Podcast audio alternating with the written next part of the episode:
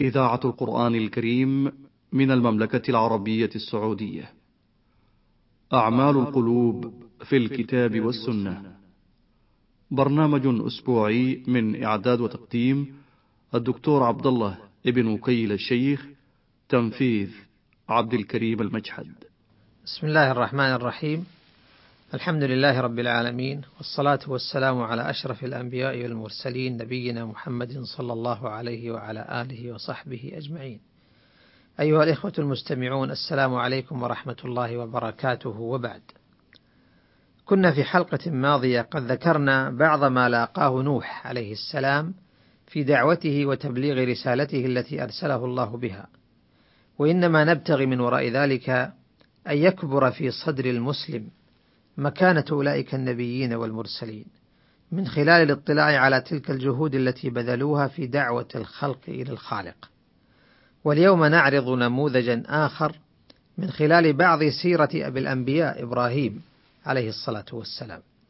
فقد ولد عليه الصلاة والسلام بأرض بابل التي كانت تعج بعبادة الأصنام، فنشأه الله نشأة طاهرة لما يعلم سبحانه من استحقاق تلك النفس الشريفة لهذا الاصطفاء المبارك. ولقد آتينا إبراهيم رشده من قبل وكنا به عالمين. فبدأ بدعوة أقرب الناس إليه أبيه آزر ولفت نظره إلى صفات الألوهية وكيف تعرت منها تلك الأصنام التي يعبدون.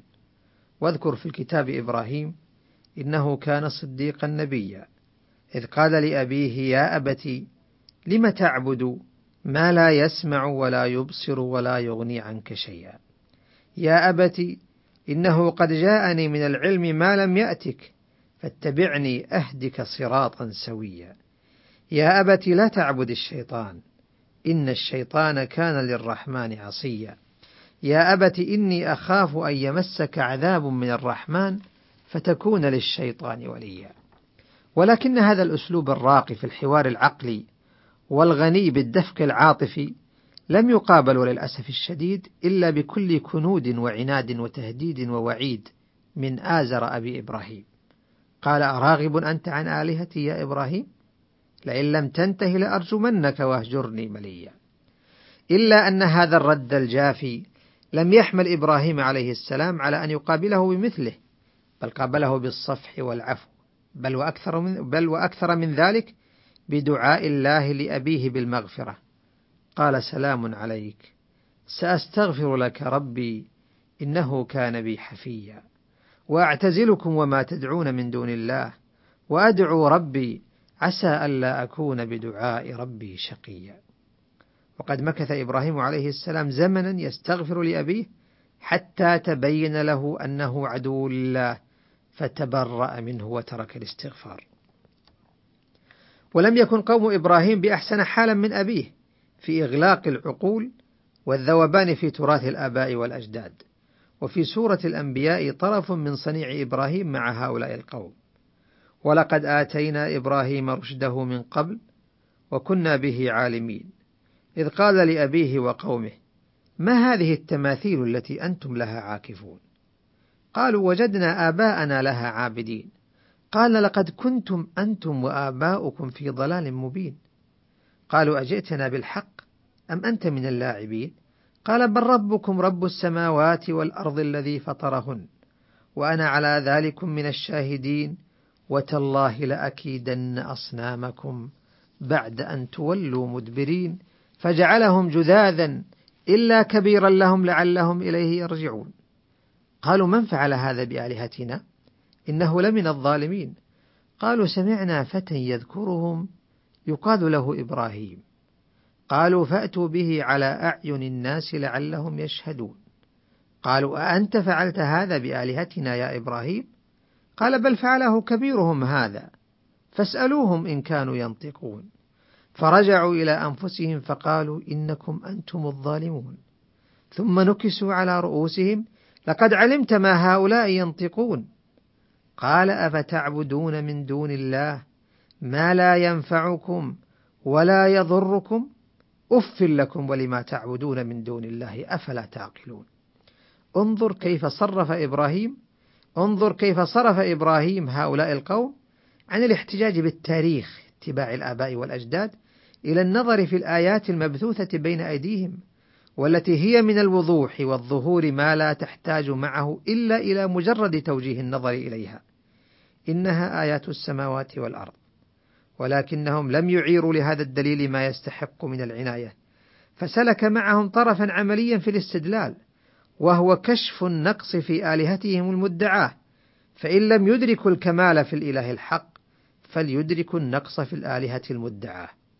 لقد حطم إبراهيم عليه السلام آلهتهم التي يعبدون. ثم وضع القدوم في يد كبير هذه الأصنام. أفيكون هؤلاء آلهة وهم لا يستطيعون الدفع عن أنفسهم؟ وهنا أدركتهم حالة من اليقظة. فقالوا إنكم أنتم الظالمون. أي بعبادتها. ولكنها كانت ومضة يسيرة في ظلام الشرك الدامس ولذلك سرعان ما انطفأت ثم نكسوا على رؤوسهم. لقد علمت ما هؤلاء ينطقون. وهنا أغلقوا كل مجال للحوار والجدال واتجهوا إلى تصفية إبراهيم عليه السلام. قالوا حرقوا وانصروا آلهتكم إن كنتم فاعلين. هذا الاتجاه إلى تحريق إبراهيم لئن كان يكشف غلظة في أكباد أولئك القوم وشفهاء في طبعهم فإنه يكشف في الوقت ذاته عن ضعف, عن ضعف وخور ومهانة نفسية عظيمة حين عجزوا عن البرهان على أحقية ما يفعلون. ولكن الله الذي أمد نبيه بالحجة النيرة والبرهان الساطع أمده أيضا بالنجاة التامة من كيد أولئك الفجار. قالوا حرقوه وانصروا آلهتكم إن كنتم فاعلين. قلنا يا نار كوني بردا وسلاما على إبراهيم وأرادوا به كيدا فجعلناهم الأخسرين. لقد كان إبراهيم عليه السلام إماما في الدعوة والمجادلة وإماما في الصبر والمصابرة فلم يرع له جنان ولم تتضعضع له عزيمة وهو يرى ألسنة النار تمتد في السماء لتلتهم ذلك الجسد الطهور. إنه لم يزد على أن قال حسبنا الله ونعم الوكيل. إنه صدق اللجأ إلى المولى سبحانه والثقة الكاملة والثقة الكاملة بكفايته سبحانه فلا يحتاج معه العبد إلى أحد سوى مولاه. ولهذا قالها ولده محمد صلى الله عليه وسلم في آخر الزمان حين أزمع المشركون على التخلص منه. كما أزمع الأقدمون على التخلص من أبيه إبراهيم. روى البخاري عن ابن عباس رضي الله عنهما قال حسبنا الله ونعم الوكيل. قالها إبراهيم حين ألقي في النار وقالها محمد حين قيل له إن الناس قد جمعوا لكم فاخشوهم فزادهم إيمانا. وقالوا حسبنا الله ونعم الوكيل. فانقلبوا بنعمة من الله وفضل لم يمسسهم سوء.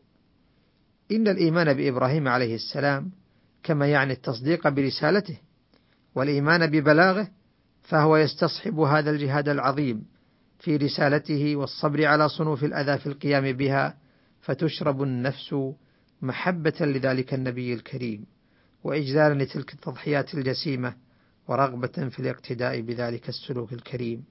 جعلنا الله وإياكم من أتباع الأنبياء وحشرنا في زمرتهم يوم الدين. وإلى اللقاء. السلام عليكم ورحمة الله وبركاته. أعمال القلوب في الكتاب والسنة. برنامج أسبوعي من إعداد وتقديم الدكتور عبد الله ابن وكيل الشيخ تنفيذ عبد الكريم المجحد.